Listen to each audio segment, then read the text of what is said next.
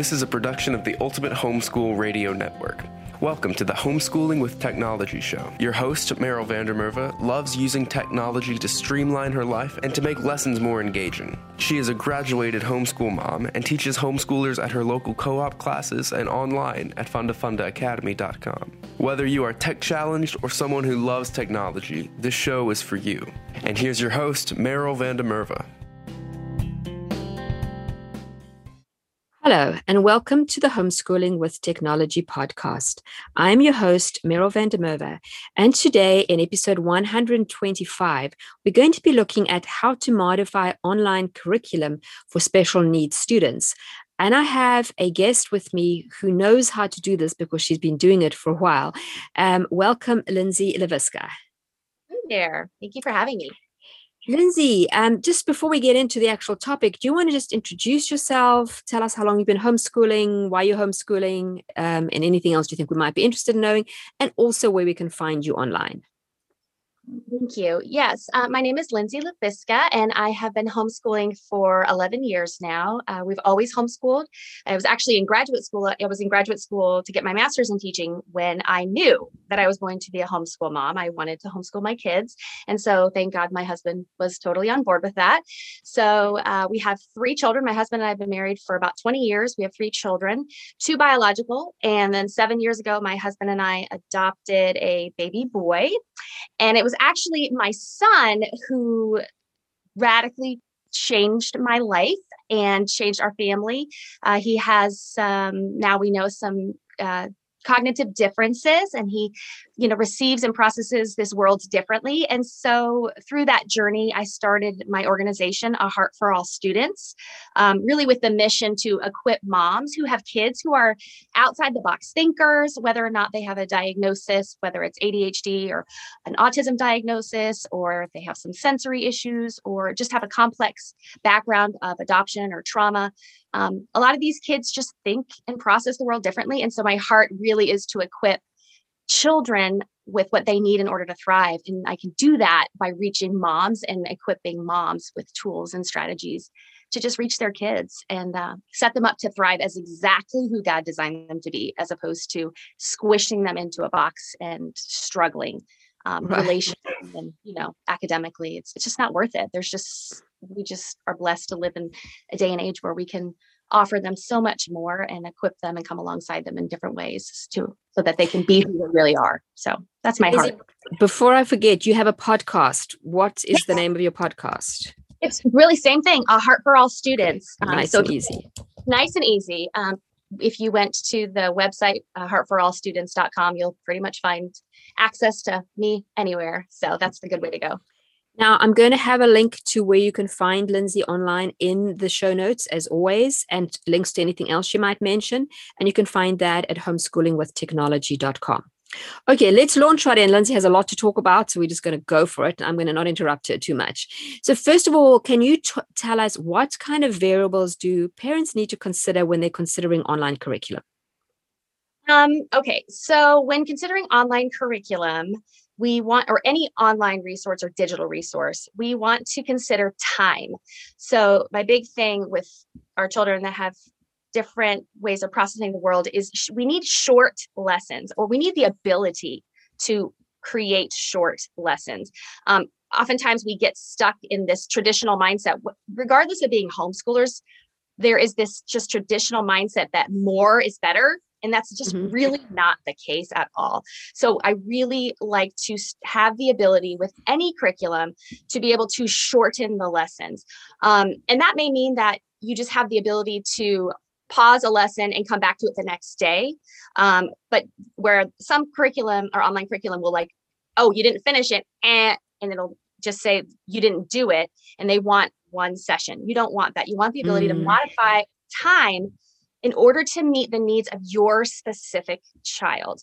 And so I am very much about like five minutes in the morning, five minutes in the afternoon, five minutes of really um, not stressful, where a child knows I can do this for five minutes. When that happens, the anxiety level decreases, and that allows kids to really receive and process information. So, time is a huge thing, whether you're online whether you're using a digital curriculum or not, time, shorter lessons is more. Short is more. So I'm always right. about time.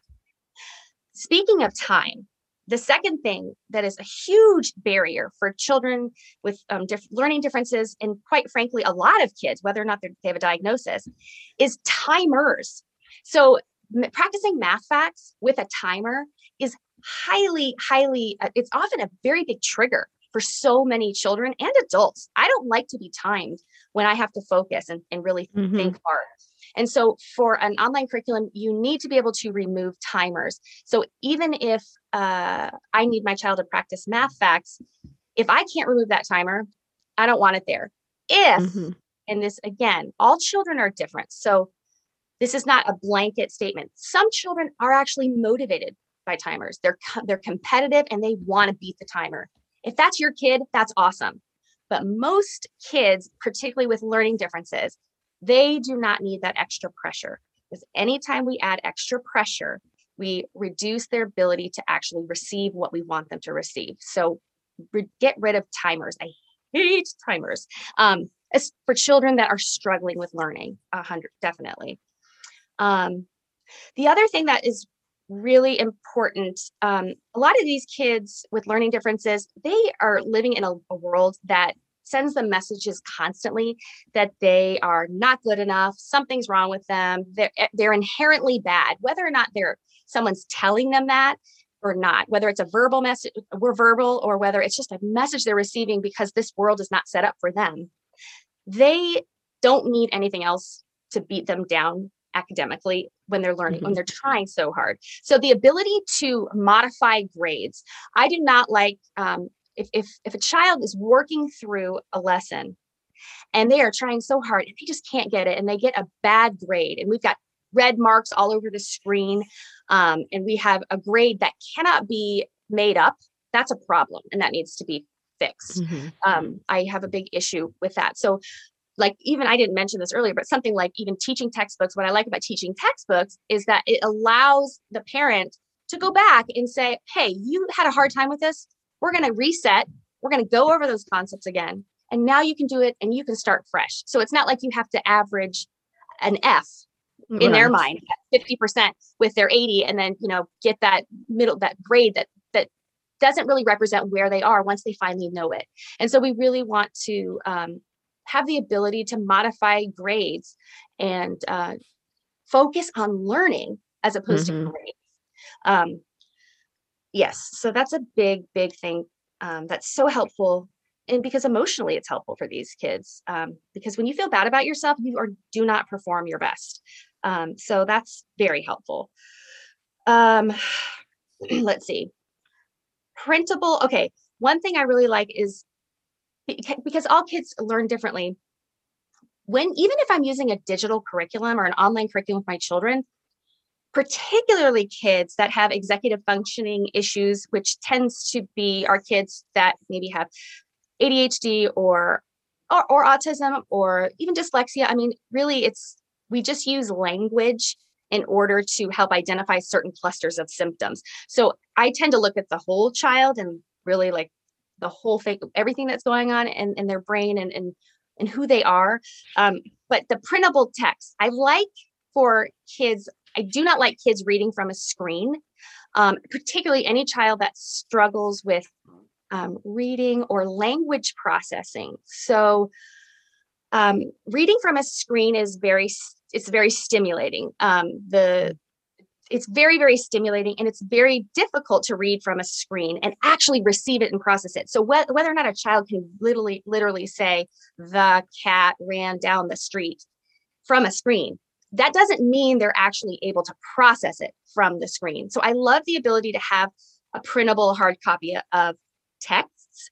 So a textbook's a printable text. So I like to supplement with that. Mm-hmm. Um, and also for any math problems. Um, I remember at one point my middle daughter was using teaching textbooks for a season and she tried to, you know, just do the problems because she wanted to get it done. And um, she had to, we have to have our kids writing down on paper, at least writing down on paper and working through problems, particularly with math on paper. Um, so I definitely recommend that there is some um, printable PDFs and print them. So typically a lot of them do have some sort of text or worksheets that you can print out. Um, and so that's really important.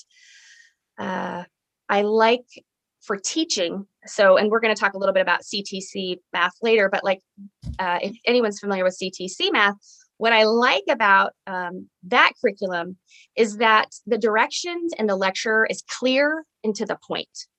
And so the videos are very succinct and then not a lot of like babble. It's very, very to the point and clear in simple language that is slower.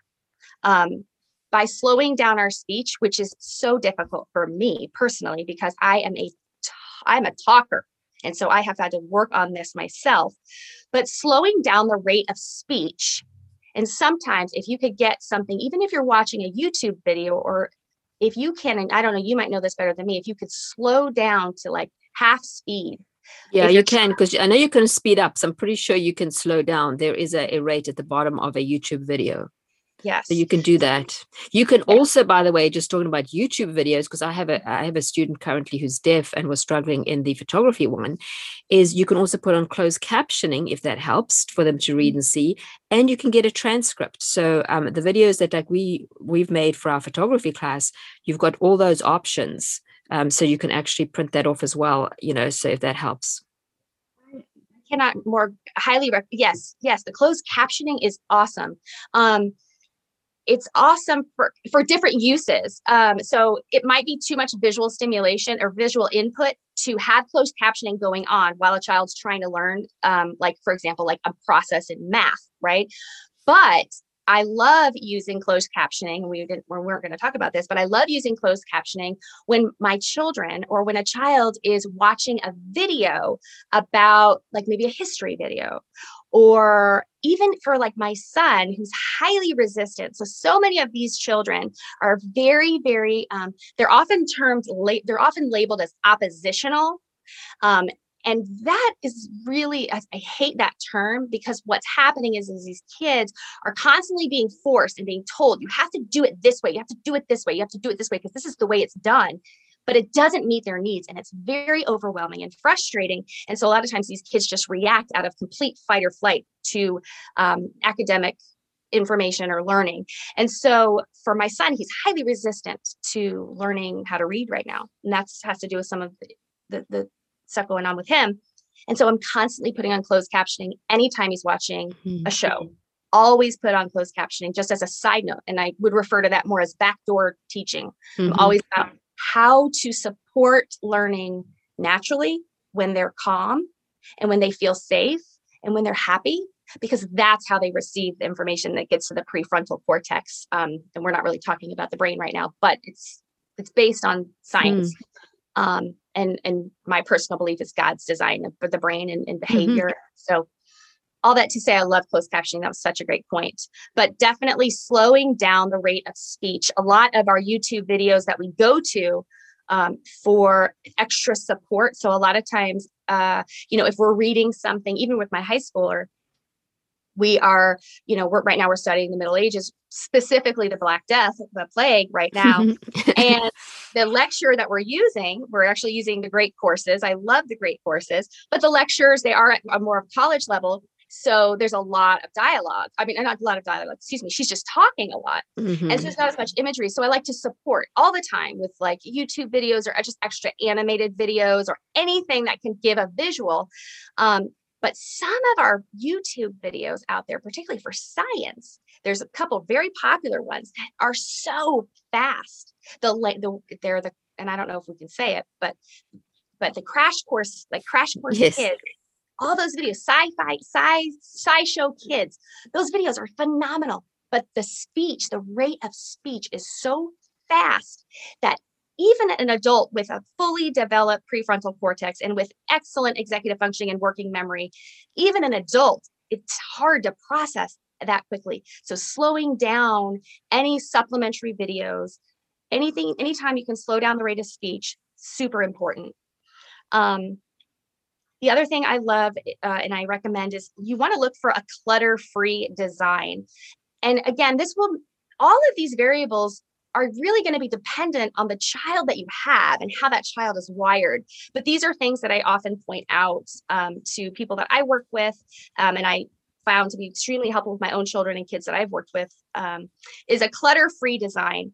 Um, we as women, as mothers, if we have had a long day and we are exhausted and we walk into our house and it is a train wreck and there are dishes everywhere and there's toys all over the floor and it's just it's just gross and there's stuff everywhere we get so overwhelmed and snippy right? Clutter is stressful. Clutter mm-hmm. is draining. It requires cognitive energy requires cognitive fuel to tease through a lot of visual input Okay, the brain has to tease through that input. With our children, this is why I hate, I hate big long worksheets with 50 math problems. Mm-hmm. Oh my word. That that is the kiss of death for learning for so many children. One, you it needs to be clutter free. You have to help the child's brain. You have to help the child's brain receive the information you want it to focus on. So you're removing a barrier when you have a clutter free design. So a lot of, and this is typical with workbooks, but even the visual stuff that's going on on a, you want to look at the screen. Is there a ton of stuff going on there? That might be too much information for your child to tease through. One of the reasons I like like CTC or even um, Math-U-See, which are very different type, and, and Math-U-See is not typically thought of as a digital or an online curriculum. But Math-U-See, what I like about Math-U-See, and forgive me for throwing this in here, but is they have a great um, uh, math um, like drill sheets or like a drill mm-hmm. skills set. You can go online and go to Math-U-See and you can practice your math facts. And it's very clear. It's got a white screen. It shows they use those um, manipulatives. They show little number blocks, but it's very clean. It's a clean design. So you want to look for a very clean, clutter-free design. One math problem at a time on a screen. One math problem at a time. I cannot more highly recommend. So and again, that's going to, it's all going to depend on the subject area, how difficult it is for your child, how your child is wired. But these are things to start to consider as you're choosing a curriculum. Um, and the other thing is uh, what the ability to add visuals and imagery. Um, so we kind of talked about this already. I often support learning with an online curriculum or any curriculum. I support a lot with visuals, um, with extra videos. Um, I might look for YouTube videos that are animated that'll be more engaging to the child uh, or to the student, even for high schoolers, because so many um, high schoolers are are artists and they are very visual learners. And so, uh, but when I when I say ability to add visuals, I oftentimes, so again, speaking to my daughter who's taking the, the high, my high school daughter who's taking this course on the Black Death or the plague. So what I'll do is I'll, I love it so of course I'm sitting there chatting her up while we're talking while we're watching the video. But then I'll take the um, I love to use Quizlet, and I love mm-hmm. that Quizlet. I'll take those language, uh, those vocabulary pieces, those vocabulary words that she's hearing a lot. But you know, a lot of times we'll hear a word, but we really don't know what it's talking about. But I always supplement with I love Quizlet for this reason. And so I will make uh, vocabulary words or I'll pull out the words I want her to really focus on because I want her to understand these terms because they're really relevant and they're going to be important throughout the entire course. And then they have now, they just started with visuals. So you can add images to all of the concepts that you put in Quizlet. So I'm always adding images and I will, and, and she will add images to give a picture, create a mm-hmm. picture in her head of what that vocabulary word is. Um, so those are things that I tend to look for. Right. Um, this has been crazy helpful. And what I'm actually going to do is, because um, I know you have a lot more to talk about, I'm going to mm-hmm. stop this episode here and I'm going to get you back next week to do a follow up and to finish sharing a lot more of what you know. Just before we finish up for this time, I just want to say that um, if your children are doing online classes, I was thinking about that as Lindsay was talking uh, earlier about the fact of being able to modify grades and um, the, some of the the changes that you might need to make. Please, if you're doing a, a, class where with a child that needs modifications, tell the teacher um, as an online provider, it is really hard when parents only let us know right near the end of a semester when they've suddenly seen the grades. And then they say, oh, by the way, my child actually is struggling with this or this or this. Let the person, your teacher, know so that they can be aware and perhaps work with you to come up with ways to, you know, solve some of your problems. Um, I know that you know all of us at FundaFunda Academy, the show sponsor, we are very happy to work with parents you know who who need us to do a little bit of modification. And the one thing also about the grades is that we all allow students to repeat whatever they need to to get better grades. So their grade is never a final grade. They can continue to change to do it and improve and you know to get whatever they need to do because i don't see the point in having a final grade because i think you know we're trying to teach mastery not not trying to see if a kid can get it perfect the first time around. So that doesn't make any sense for anybody whether you have learning issues or not Okay, so Lindsay, I want to say thanks for now. And um, then we're going to be back next week again with Lindsay to hear some more thoughts on how you as a parent can come alongside and help your children. And, I, and you know, if you've listened all the way through, I think you can realize that when we're talking special needs here, almost every single kid actually fits into Lindsay's definition of special needs. Just as she's looking through, I know my kids weren't really defined as special needs in any way, and yet some of what you said, definitely I would have been a better parent, um, a better homeschool parent if I had applied some of these to some of my own children. Well, Lindsay, thanks so much for what you've shared with us now. And um, we'll hear you again next week. Thank you. I'm, I'm so grateful. All right. So that's it from us for this week. And we'll see you again, same time, same place next week. Thanks for tuning in to Homeschooling with Technology with Meryl van der Merwe. Visit her at fundafundaacademy.com and homeschoolingwithtechnology.com. Homeschooling with Technology is a production of the Ultimate Homeschool Radio Network.